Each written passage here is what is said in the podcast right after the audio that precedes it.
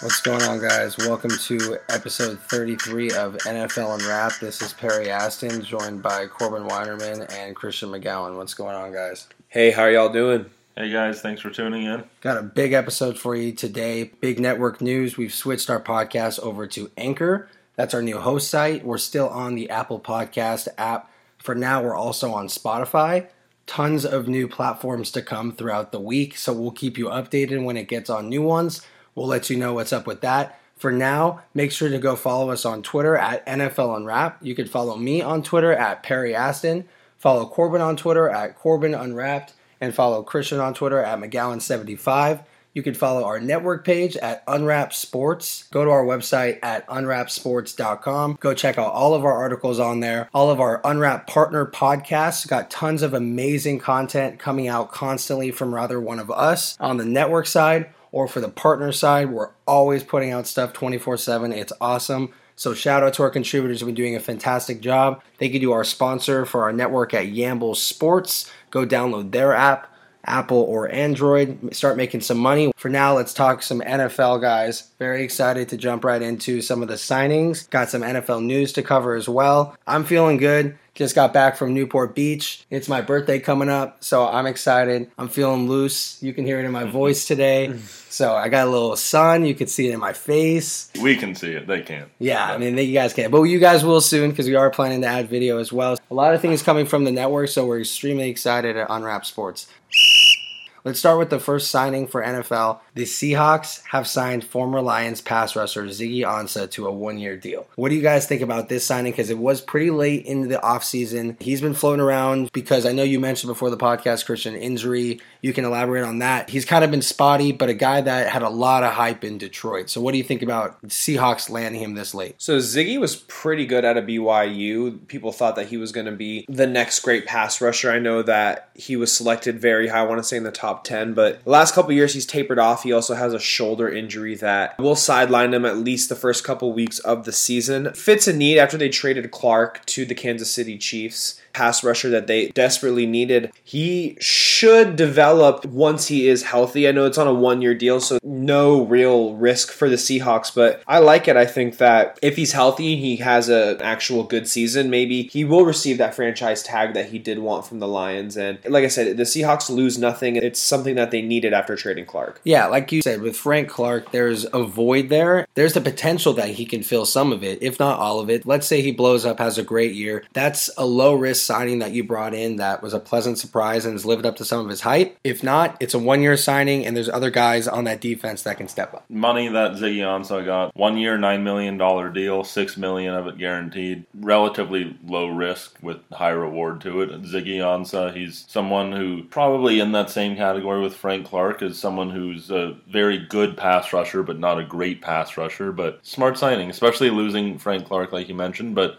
he can come in, fill that same void. This is a team that I know Kam Chancellor had to retire, which we're going to get to that. They lost Doug Baldwin. We're going to get to that too, both to retirement from injuries. But this is still a team that is going to be battling for the playoffs. Yeah, I completely agree. And like we just kind of foreshadowed, let's talk about that next point with the Seahawks. So a lot of Seahawks news to open up with. The Kam Chancellor and Doug Baldwin both failed physical designations and now are both about to retire, if not already making it official. It's a pretty sad ending to some great careers. Amazing time in Seattle. They had that championship run. These two guys are two of the best Seahawks of all time. You have to give them that credit because they had those kind of careers in Seattle. It's sad to see two of the great Seahawks go down in the end of their career to a failed physical. I know that Kam Chancellor has been out for a while since mid 2017. He suffered that neck injury that he still hasn't come back from. And Doug Baldwin retired shortly after he was released from the physical. Doesn't look good for the two of them ever coming back, but they did do a good send off on their Twitter page. Thanked them for the time that they had. Someone who had Doug Baldwin on their fantasy team last year, you know, was praying that he had eclipsed 10 PPR fantasy points. When he was in the lineup, it wasn't even like he really was there last year. Yeah. It was kind of just a shell of his former self. So it's sad that that's kind of how he ran into the sunset. But two Seahawks that should go into the team Hall of Fame for sure. Yeah, I don't know about the actual Hall of Fame, but No, the, no. the Seahawk Hall of Fame Yeah. for sure because they were very integral in that championship team. I know Kam Chancellor was like the boom of the Legion of Boom, and Doug Baldwin was the only reliable target that Russell Wilson has had over the past couple of years. Yeah, so I mean, Doug Baldwin was undrafted. He was a Pro Bowler. Like that was a guy that played for the same team his entire career. So You got to give it up to him.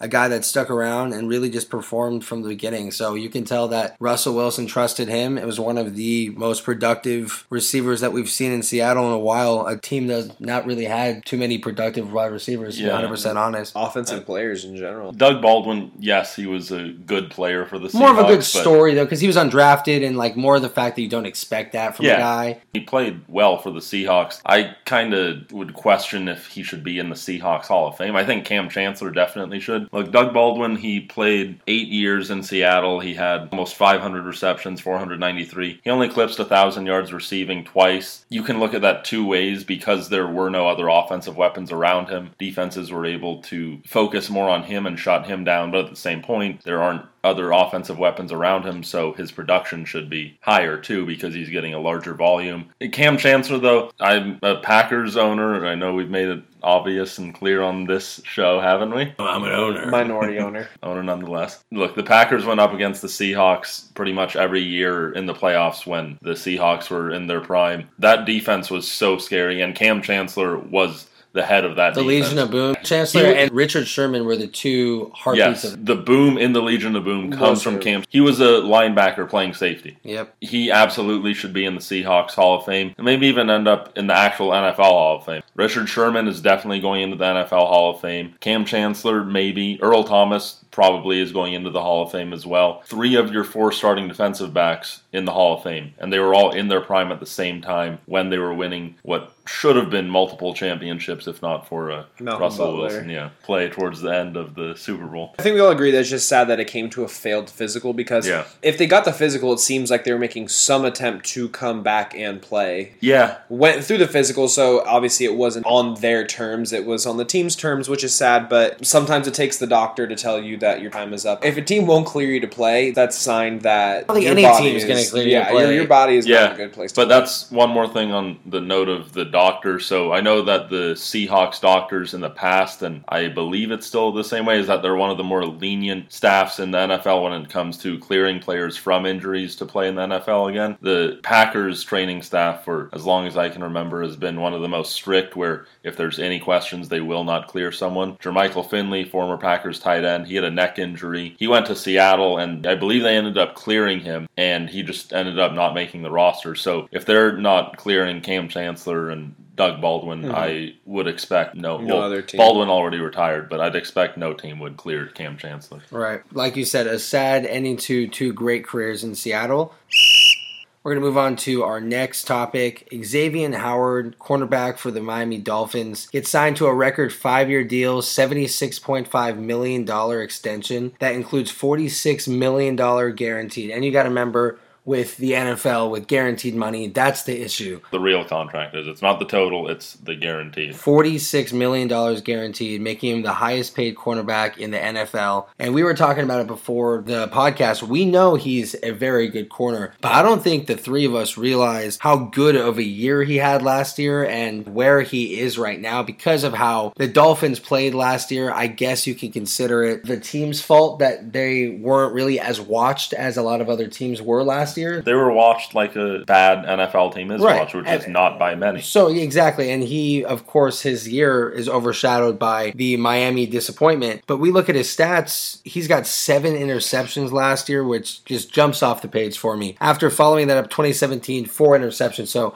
he's been in the league for three years, going from zero to four to seven. Everything's gone up from year to year. This is a guy that is really proving himself in the NFL. And when you have a guy that's up and coming like that, for example, Marcus Peters, you see how he was playing and he was so young. And that's why the Chiefs' hand was forced because at that point you had to make a decision on a guy that is that talented and is still entering their prime. You can't say that a guy in his third year is even in his prime yet. He's still entering his prime. So imagine how good Xavien Howard can be. So the Dolphins have to lock him down, or else another team is going to reap the benefits. Kind of like Peters and the Rams. Even though Peters didn't look like the same cornerback with the Rams, he looked more like a number two guy with the Rams, which is fine when you're on a defense that's that loaded. For the Dolphins, you're not going to let a team reap the benefits. You're going to lock your guy down. So to comment on the Marcus Peters stuff real quick, he struggled a little bit in Wade Phillips' defense. Most of the reason why he was getting burned was because he just wasn't good at what they're asking from him. I imagine next year, as someone of his talent, will figure out how to play. Also, with Marcus Peters, I know in Kansas City he was their number one cornerback and he was a very good playmaker for them. When he went to the Rams, he started out as the number two cornerback for the Rams and he played fine. But then when Aqib Talib went down and Marcus Peters became the number one cornerback, that's when he started to get burned. The one play that I think of the most with Marcus Peters last year was when the Rams were down in New Orleans in the regular season. Game was on the line and he got burned deep by Michael Thomas. Right. And like you said, Christian, having to adapt to Wade Phillips' defense. Marcus Peters is not a shutdown cornerback. He Mm. never was with the Kansas City Chiefs. And I think that because he was in a smaller market in Kansas City and when he was on the Chiefs, Patrick Mahomes was not the starter, so there was not as much limelight in Kansas City. Everyone knew Marcus Peters. Oh, well, he had all these interceptions. He's a good player because he's made the Pro Bowl and he mm-hmm. makes all these plays. And so people expected when he's on the Rams, oh yeah, he's going to shut down the opposing receiver. That's not the case. Essentially with him, it's kind of like a bend but don't break defense where okay, you're going to give up chunk plays, but you allow that with him because he's going to make plays every so mm-hmm. often. So back to Xavien Howard. Definitely got paid because the Dolphins have not very many players to pay on their He's a, roster. he's a diamond in the rough for them. Right. I think Minkah Fitzpatrick is very, very good, but in terms of their best player, it very well could be him at this point. But you just brought up Minkah Fitzpatrick. I think the two of them together, you lock them both down. That's a Oh, pretty no good doubt. tandem for Well, the they future. have, Minkah Fitzpatrick's just going into his second year, so they have Right. a few years. if you have young talent as the ownership, you are in the driver's seat Oh, yeah. in terms of re-signing them. I'm not saying he isn't worth this dollar amount, but you are worth that dollar amount when you are in a market that is so severely lacking in talent. Miami has the money to pay you; They'll you pay a will get paid. to keep him. it's so hard to assess exactly what your dollar worth is in the NFL because the NFL goes with the one up approach where Yep. if you are within the top and there is a new contract, you will sign a bump from the top if there's an argument to be had that you could even somewhat unjustifiably make a case that you're the best at your position, you will get paid the most. Right. With inflation, too, you have to know that these contracts are just getting bigger and bigger and bigger, regardless of the talent now. Because now you're seeing a guy that may not be quite as good as the guy that's in front of him because he signed it two or three years later. Money is just a little bit bigger now. You know, it's just kind of how that works with money nowadays. And Corbin would be our money guy in regards to that. it gets exacerbated when you are the best player on that team and that team just happens to freaking suck. I don't remember the exact statistics, but I think historically over the past 25 years since the NFL instituted a salary cap, the cap has gone up. I think it's by an average of $6 million per year. Mm-hmm. Wow. So that speaks to the inflation part. Six million dollars is a lot of money to go up every single year. When you consider that in a five year window, it's, Yeah, ton, it's a ton of I money. Yeah, believe the salary cap started at like 34, 35 million 25 years ago, and now it's up to 180, 190 now. That's a Yeah, lot that of money. That's no small dollar bill. So let's move on to our next topic. Defensive tackle Gerald McCoy was released by the Buccaneers. They decided against paying him his $13 million base salary. And Donovan Suh, obviously, they had a suitable replacement for a lower dollar figure. Gerald McCoy had a down year last year with the Tampa Bay Buccaneers, down since 2015. Last year, he had six sacks, he had 17 solo tackles, and 28 total tackles. Someone who's going to get paid $13 million should not be putting up that little productivity. And when you have Vita Vea as well on your defensive Right. line, the dollar figures don't match up. And a new coach there, Bruce Arians, he's investing into the future, and they made actually some really good signings this year, especially investing into that defense. And they're going to let Jameis Winston do his thing this year, and I think that he's going to succeed more with Bruce Arians. But on the defensive side of the ball, they're trying to build an identity because that was an embarrassment for them for a while. Like the Bucks had one of the worst, if not overall defenses, one of the worst secondaries, definitely, to where it was a joke to play the Buccaneers. And as a defense in total, it was almost embarrassing to watch as an NFL fan. So now they're adding those pieces, and when you invest, like you just said, in Vita Vea from Washington, who's just a human wrecking ball. This guy's fucking massive. And he's fast. You invest in him, yes. He had some injuries coming in now to where he is finally starting to become healthy and get actually a full offseason with the team. You have a guy like that, you're not going to go spend $13 million on an aging veteran with a new coaching staff when you're supposed to add all this height. And you know that you have a guy like Ndamukong Suh chilling out there on a tiny one year deal when he's getting zero attention at all. 20 total tackles and six sacks. Ndamukong Suh can sign that paycheck really quick. You know he's going to at least be able to put that up. Suh had four and a half last year, but he was also playing with Aaron, Aaron Donald, Donald. Right. and Dante Fowler. And you got to think about Tampa Bay. They thrived off the Tampa two, which was those two dominant defensive tackles in the center of the defense. Obviously, they don't run a Tampa two anymore. Can you bring in Donovan Suh? That is where you want your defense to go. Having Donovan Suh and Vita Vea on either side of your defensive tackle I, lo- I love that. It, it mirrors the obviously you're not Warren Sapp, but it just echoes back to that. And the Tampa Bay Buccaneers have a lot of holes, but this was something that in the short term I saw. I think it was last night McCoy was released, and then today Suh was Yeah. signed. So obviously they just slid it across. They were like, okay. We have Suh. We can get rid of this guy and save money. Makes sense, but I don't know if that will fix their problems. Tampa Bay is just like No, the Miami Dolphins. Yeah. Honestly, if you could merge the Dolphins and the Buccaneers together, that wouldn't even be a playoff team. So I mean, they're they're close enough geographically to where they could make it happen. I just want to double back to something. I remember it did happen on April Fool's Day, but when Mike Evans said he would be playing Oh, yeah. cornerback last Yeah. year as well, was that actually a April Fool's joke, or will he actually be playing cornerback? Because I never saw. I never saw any I'm, clarification. I never saw I'm pretty anything- sure it was an April. Fool's. I never Oh, saw because- any clarification. I never saw I- anything. I'm just assuming. Yeah, I refuting didn't. I didn't. see anything. From the report that we saw, it seemed serious, but it did come in on April Fool's Yeah. Day. So, as anyone And who's ever played a joke on a- anyone, He's a six foot, six foot six wide receiver. He's a great wide but he receiver. played cornerback in the Pro Bowl and got an interception. in the Pro Bowl though. How hard are players trying? I'm not saying they're yeah, but trying. right I'm now, not saying right now you you need see to- college athletes who aren't even professional athletes who played running back their entire career and then randomly are like, I'm going to be a receiver now, and not just do reverse. amazing, not just do amazing, but get drafted into the NFL as a completely different position. When you're that athletic and have been around the game for that long, and then now you take it to another level where you are a established NFL wide receiver with that type of athleticism, I wouldn't put it Okay, across but- to reverse the other role and go on the other side. Yeah, it's But- a, it's definitely an adjustment, but I would definitely play Mike Evans. It's not just that though. Let's say, for argument's sake, that Mike Evans is an extremely good cornerback for the Tampa Bay Buccaneers. He's an incredible wide receiver too. And do you really want your best player playing on both sides of the football where he is going to get exhausted and anytime that players get physically drained, they are much more susceptible to injuries and bad injuries too. Do you really want your star player who's still Yes. pretty young, you Yes. want him playing both sides of the football if he can? Nowhere in that report said he had to start on both sides of the ball. When I watched him in the Pro Bowl, he looked good at cornerback. Third and 10 and above, yeah, I would put Mike Evans in for one play, just as if it's second and five on the goal line. Mike Evans is not in the game. I have my power running formation. And if you are smart enough, you can scheme him out of plays on offense and put him on defense. If you can find a way to transcend having a star on offense and on defense, why not try it? Yeah, if they start him on both sides of the ball every single down, he will get hurt. But to limit him from playing sparingly on the other side of the ball, USC did it when they had Marquise Lee. He played on the other side of the ball for defensive back for the Trojans. Dory Jackson on the flip side, yeah. receiver. Return punts and kicks. Exactly, but it does happen. It does happen in professional sports and And semi-professional And people are sports. so athletic nowadays too. Everyone's Why a not? You have DBs and linebackers running four threes. It's crazy to see this now.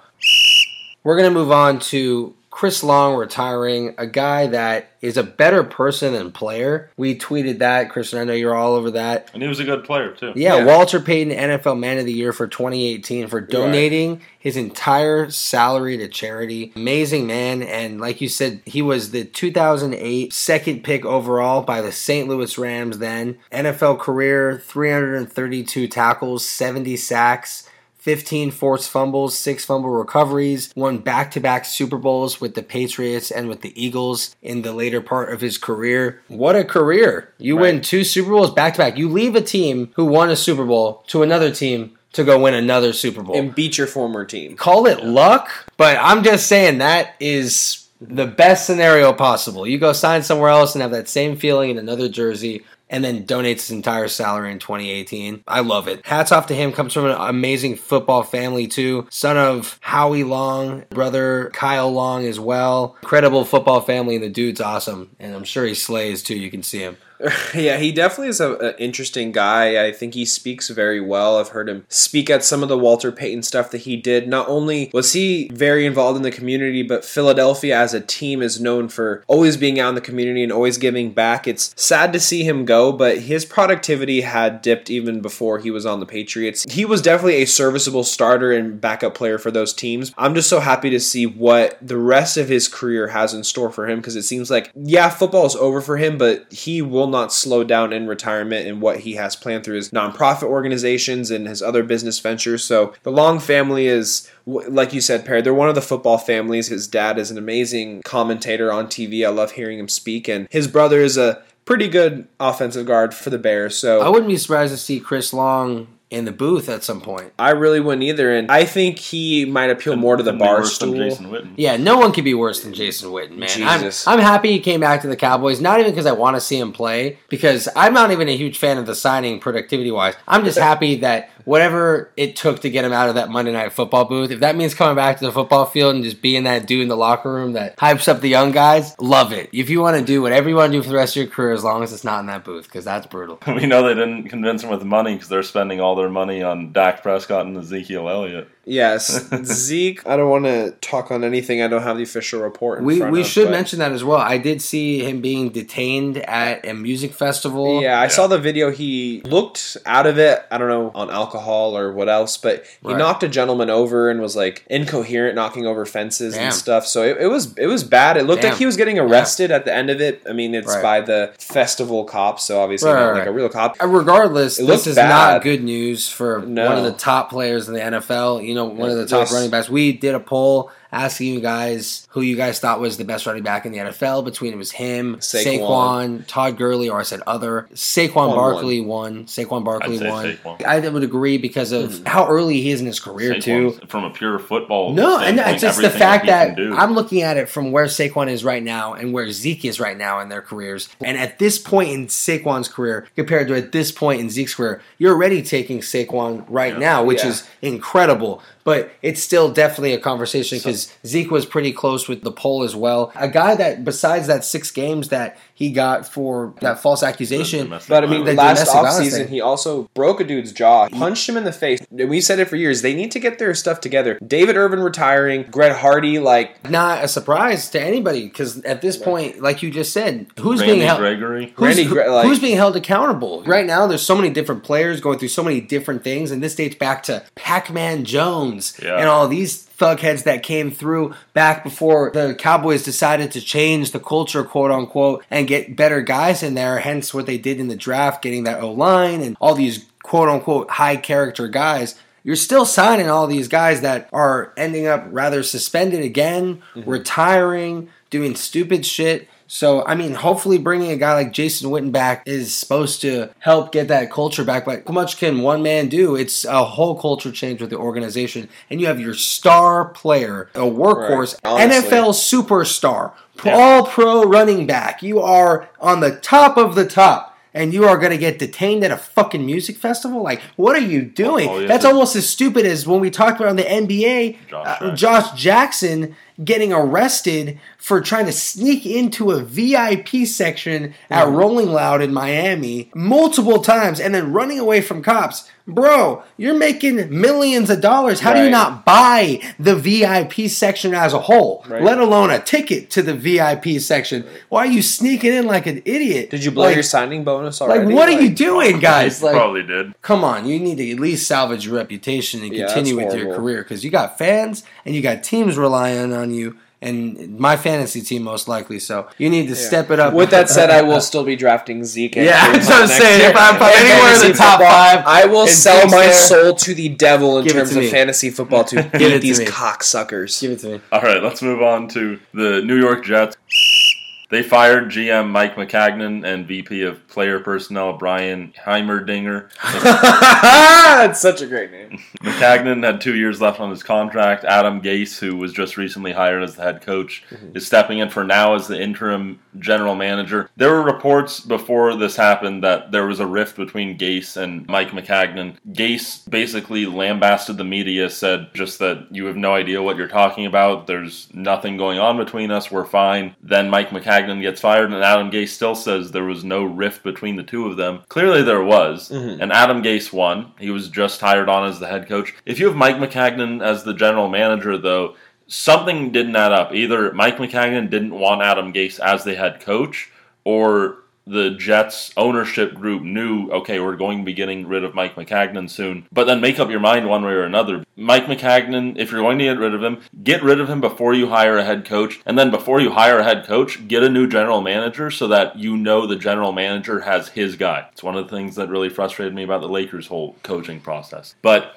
if Mike Maccagnan is going to stay on as general manager, then let him hire the guy that he wants. Because clearly there was philosophical differences between Maccagnan and Adam Gase. They couldn't reconcile them. Adam Gase won. How And do you let Maccagnan run an entire offseason and give all, all that all of this money? on Le'Veon Bell, that too. Le'Veon Bell, there was a report that came out that Adam Gase didn't even want the Jets to sign Le'Veon Bell for Yeah, as much quote as they did. unquote, Adam Gase didn't want to spend a lot of money on any running back, and quote unquote, absolutely did not want to sign Le'Veon Bell. Great news from your new interim GM to the new star that's came to town. Like, call it dysfunction. You let a guy not just blow all this money, sit there and draft kids into the NFL Yeah. onto your roster when you're not even a part of it. How did you not have anybody else in charge of this who would at least still be with the organization? Who's a bigger mess right now, the Jets or the Lakers? The Lakers, Jets. Lakers. The Jets. It's It's the, the, Jets. Lakers are the more storied franchise. They are. They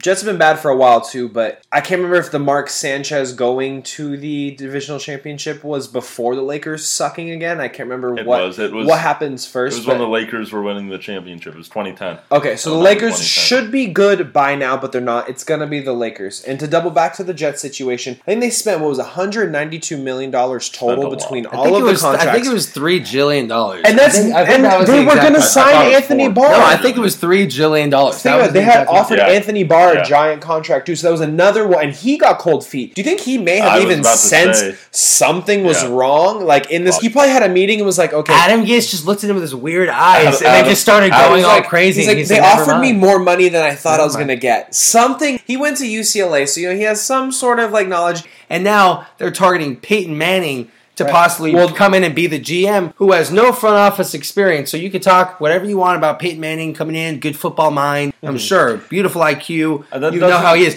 He's got no front office experience. so he, how is he the answer to a team that is looking for someone that knows how to run organization, not how to run an offense, Mm-hmm. how to read a defense, how to read a secondary? Reports came out. They did not know where those reports came from. They're actually not looking at Peyton Manning for their GM position. I would hope so. Which is good, but within the first day of all this reports coming out, Adam Gase's first decision as tyrant GM of the Jets organization was he traded Darron Lee, who was a first round pick two years prior. He really hasn't shown up in terms of the stat column. He was like a tweener linebacker, was really thin. He really couldn't rush the quarterback for being that thin, but okay, you thought he was going to get a, a lot of tackles and just fly around the field. Well, he really didn't do that and hadn't panned out, but he's only been in the league two years and he really never gained the weight that people thought he was going to put on. He traded him within 24 hours of taking over for a six round pick. That is something that was brewing, and that's a shout out to one of our contributors, Michael Palace, who wrote an article on Darron Lee as his debut article. Yeah, he's And- an interesting person, Yeah, Darron and- Lee, as a as a human being. But he was even mentioning in the article that he had a suspension at the end of last season, right when things were starting to look okay for him. Not like anything was really clicking, clicking, but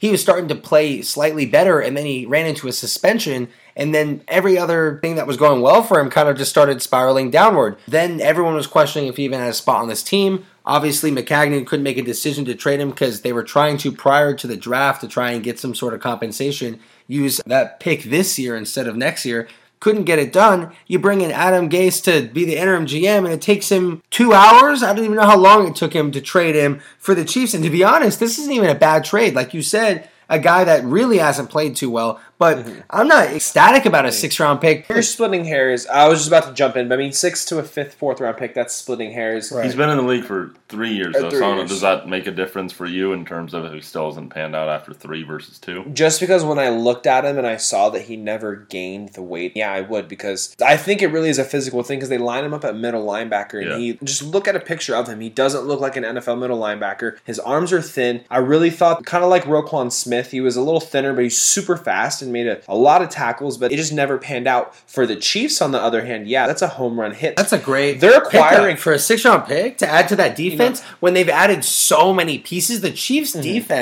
Mm-hmm. Their looks offense- really nice. Their offense is going to be mediocre next year, and their defense is going to be elite. Watch. Here's the thing: Mahomes is going to put up the numbers that he's going to put up. It's not going to be the numbers like last year, not, but he's going to put up serviceable numbers. He's going to be a top five quarterback in this league, no matter what. I think he's going to put that up, no matter who's lining up to his left and his right. Ah. But the thing is, I agree with you, Christian, that this offense isn't going to be as good as last year, and it's going to be weird to see a defense. Holding it down a lot of weeks Mm-hmm. for the Chiefs with a new defensive coordinator and all the additions that they've made. Wow. I'm impressed with the Chiefs Tyrann Mathieu? defense. Nice. You got Frank Clark. Like you added all these people, and yeah, you don't care if they have domestic violence charges or not. Clearly, the Chiefs are making that rep Oh, for they don't- they themselves. don't. They don't care. But if you're looking at it from a pure football standpoint, they've made some serious moves for their defense. Thought it was interesting that in the first day he was able to do a fire sale on a player that I know they were trying to move, but in my heart of all hearts, I would have liked to have kept him and tried to see him through at least two next year because he's a first round pick, so you could have picked up the fifth year option at the end of next year and really given him this next year to figure it out. But Adam Gase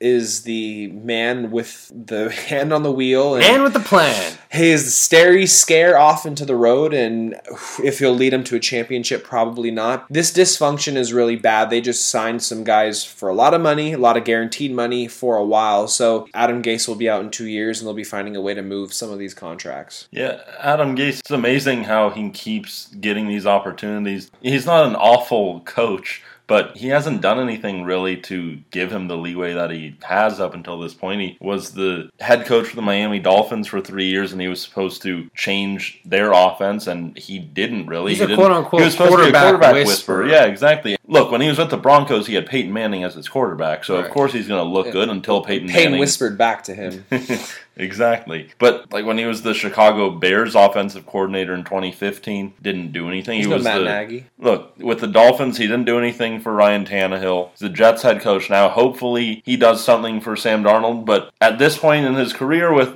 how Adam Gase has shown, he doesn't really elevate quarterbacks at all. If Sam Darnold does improve, which look, he's going into his second year, he definitely should improve. How much of that really the credit goes to Adam Gase versus just the natural progression Just of the Sam right Darnold? guy in the right place. He's going to look like he's Exactly. progressing at quarterback then- when he's progressing on his own. If you're Le'Veon Bell, though, with all of the stuff that's gone on, how do you feel? rich and paid If I'm, if I'm Le'Veon Bell, I feel like That's a I, good point. if I'm Le'Veon Bell, I don't trust anybody. From my time in Pittsburgh, how that ended, 60 million reasons to be happy, huh? yeah. I don't. I don't care. I'm paid. What did I ask for? That's why what he wanted. Why did I sit out an entire NFL season to get the money that I wanted? He got money. He's now the star of a team that doesn't have a lot of good running back depth there. So he's gonna get his snaps. He's had a whole year to just chill. So he's definitely gonna play, regardless of who's there calling the shots. You think Adam Gase is gonna get rid of Le'Veon Bell right now? I don't think so. Absolutely not. He may have not wanted him in the offseason. Oh, sorry, man. You're left with one of the top five running backs in the league when he's healthy and actually has his head straight. Oh, I'm so sorry. Like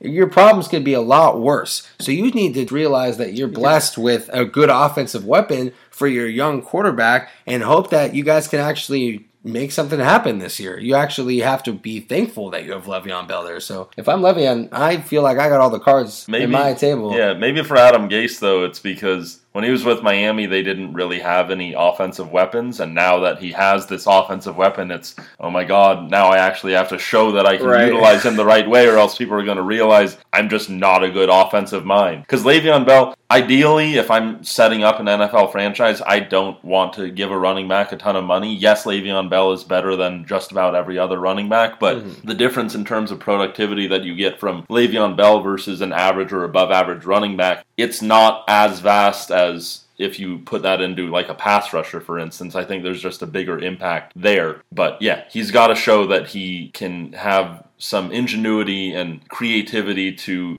get Le'Veon Bell into the right positions, line him up outside as a wide receiver in the slot, have him move around in the backfield. You have to get him the ball as much as possible, and we'll see if he can do that. Watch him blame it on that shitty offensive line. Yeah, we're gonna see how it all pans out in New York. We have some suspension news. Arizona Cardinals cornerback and star Patrick Peterson is being suspended for the first eight games of the 2019 season for violating the NFL's performance enhancing drug policy. Big hit Yeah. to a defense that needs Patrick Peterson. A team that they're going to be out there a lot. This offense is going to be air raid. They're going to be passing. They're going to be passing. This is Intercepting. Kyler Murray is going to be throwing the ball all over the place sometimes. I think this You is going he's to gonna be. throw a lot of interceptions. I don't know Yes. about that. I think it's. Yes. I think he's gonna definitely have his fair share of rookie mistakes with an offense like this that's gonna give him as much leeway as Cliff Kingsbury is gonna give him. He's gonna make his mistakes. He's gonna definitely be a gunslinger, but he's also gonna make his plays to where you're like, okay, that's why we're all here watching Kyler Murray play for Cliff Kingsbury. But when you have the defense coming on and you're putting up 50 points a game, and you know you got a defense like that, you know they're gonna be giving up 50 points a game. So you gotta hope that at some point you just edge out teams at the end of those games and you don't have your playmaker there in your secondary. You've already lost Tyrann Mathieu. It was a year or two ago. And Tony Jefferson, he's gone to the Ravens. He's playing very well there. So a lot of these big hitters, a lot of these really good pieces to Bruce Arians' defense are gone. So the defense doesn't look too swell, in my opinion, besides the D line, which isn't too bad. But that secondary in particular now is extremely thin. This is a huge hit. Christian over under twenty interceptions for Kyler Over. Murray. Over. They're going to be throwing the ball a lot. Half of those interceptions are going to come off the deflected passes from the shitty receivers alone. But yes, I think there will be a lot of interceptions in Arizona next year. I think he's gonna have a ton A of lot. rush. He's gonna have a ton of rushing touchdowns. Over That's gonna be twenty the five. thing. I'm just seeing how high you think it's going to get. I didn't sit down before this podcast and obviously think about the number, but Yeah. I could definitely see 25. I could see 30. Wow. I could see 30 turnovers. I can see him more along the lines of like 20 passing touchdowns, 20 interceptions, kind of evening that out, and then having three, four, 15 five touchdowns, like rushing seven touchdowns. You know what I mean? Like I can see him actually having more touchdowns than interceptions in total, but I can see the passing touchdowns in comparison to interceptions being neck and neck, pretty much the same. Like I said, making big plays, but also making big mistakes when you have that much leniency. To double back to Patrick Peterson, I think he's a candidate to actually get cut by the Cardinals. It doesn't look good for them in general. He was kind of declining in terms of productivity, and it's Yeah. sad to see him use PEDs because I'm just going to surmise. I'm not going to just see what I see, but to me, this seems like he was trying to use PEDs to still be competitive in the NFL. Maybe it's a story where he took something by accident and shouldn't have taken it, but when I signal his age and his decline to the PED use, it, it kind of seems like he was trying something to bring back that spark that he once had. But I really think that they cut him, and I think the Chiefs signed him right away. If not the Chiefs, he's on a different team by the end of this year. Oh, I can see that for sure. I don't think Patrick Peterson's done unless the NFL No, but I think he's serves done out some sort of Cardinals.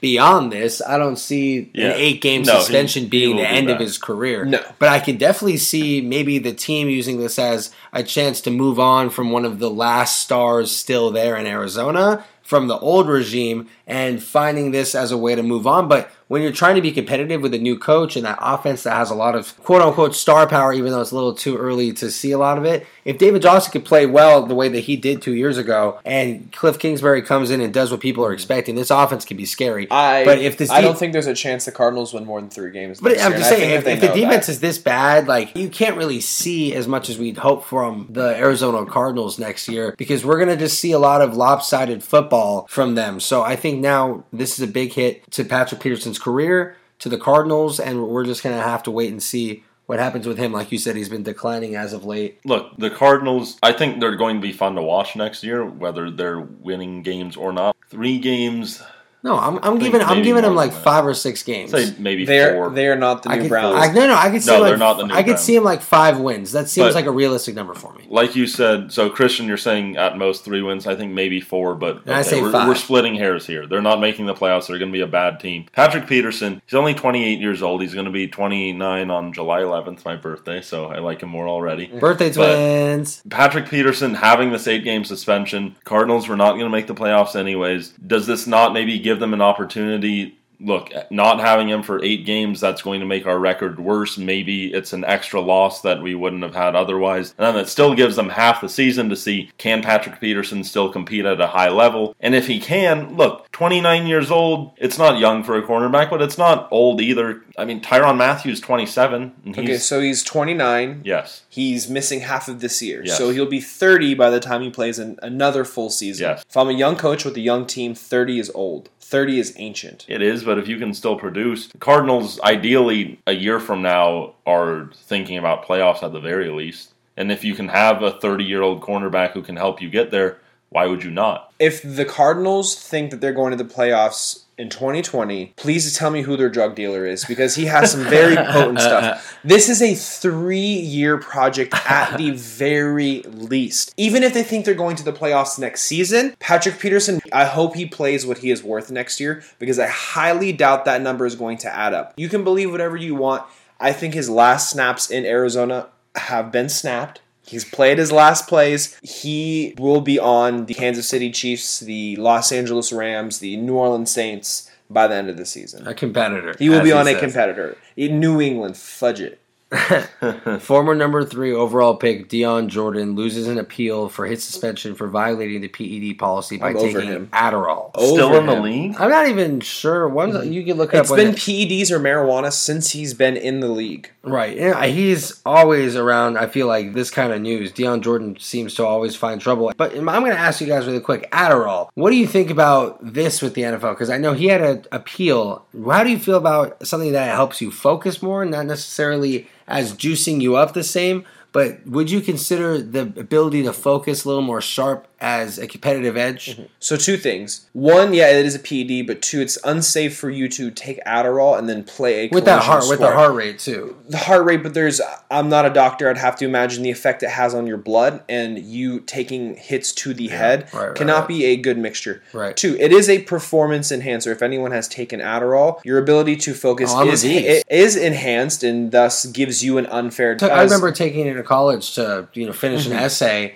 Next thing I know, my bed is in the southwest Oh, corner no of my room, And- and everything else is rearranged. I'm inviting everyone else to come see it. Uh, to your point, Pat McAfee, the first day he retired, he tweeted, "Now that I don't have to get drug tested, I'm taking Adderall." And then he tweeted later, "Oh yeah, I understand why this is banned," and like tweeted it in all capital letters. And it is a performance enhancer. If he's allowed to take Adderall, then every single person Yeah. should be allowed to take it. Now, if he's one of the people who falls under the umbrella of where I think it's ADHD, I need. Yeah. if you have ADHD and you take Adderall, it actually mellows you out. It doesn't make you hyper. You get hyper off Adderall when you don't have ADHD because it doesn't mellow you out. You're taking a drug for a sickness you don't have. So Right. that should be a PED, should always be a PED, and it's also just unsafe. Yeah. I was told when I took a five hour energy before a football game that that itself, like the stress on your heart and how it affects your blood, is not good for when you're taking hits to the head. Now, I can't basketball or other sports, but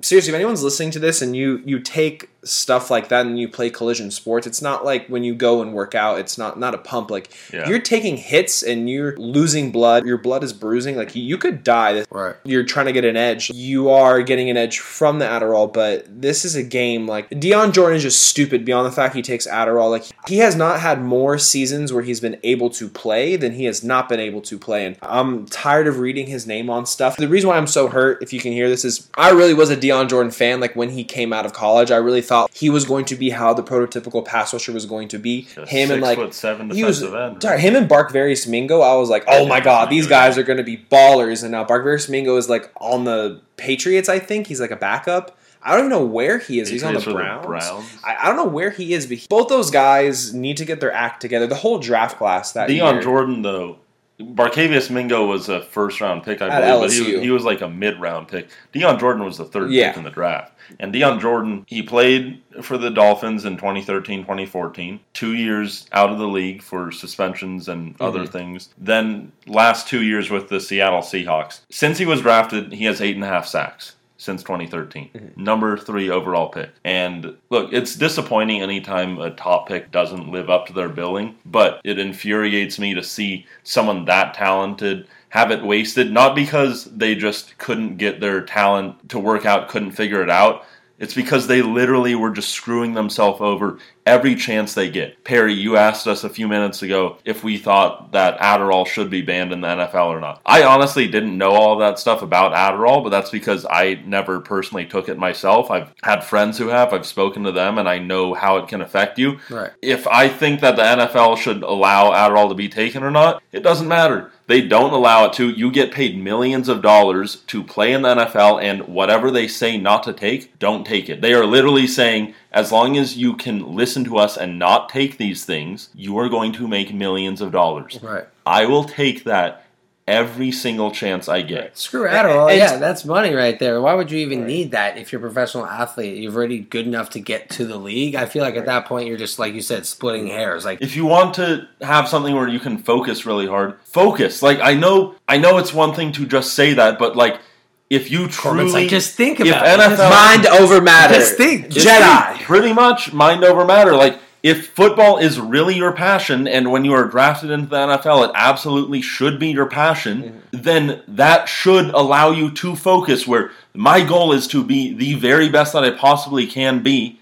So I am going to put everything I can into making sure that I'm as good as I possibly can. And Adderall, again, I haven't personally experienced it. I've spoken to people though who have taken it who have said like I've asked, "Oh, well, why wouldn't you take Adderall while you're playing in basketball?" This was a former college athlete I was talking to, and he said it allows you to focus a lot, but at the same time like you feel kind of sluggish and correct me if I'm wrong, but like it's not a good combination when No, you're it's playing not. sports. And to get some context to a failed Adderall drug test, things like marijuana that stay in your fat, you could have smoked it three weeks ago and then failed for that test. To fail for something like Adderall or cocaine, You had to have just you had to have either like just done it or done it like the day previous. It only stays in your system for hours. Your marijuana is weeks, so you can say for performance enhancing, but that means he was just popping it like for shits and, And- giggles. Like it wasn't like he was going into a game and got tested, which I could understand the ethos behind that more than just you were taking it in the off season. He's an idiot. I'm done talking about And him. Dion Jordan, because I know for most NFL players that haven't had drug problems in the past,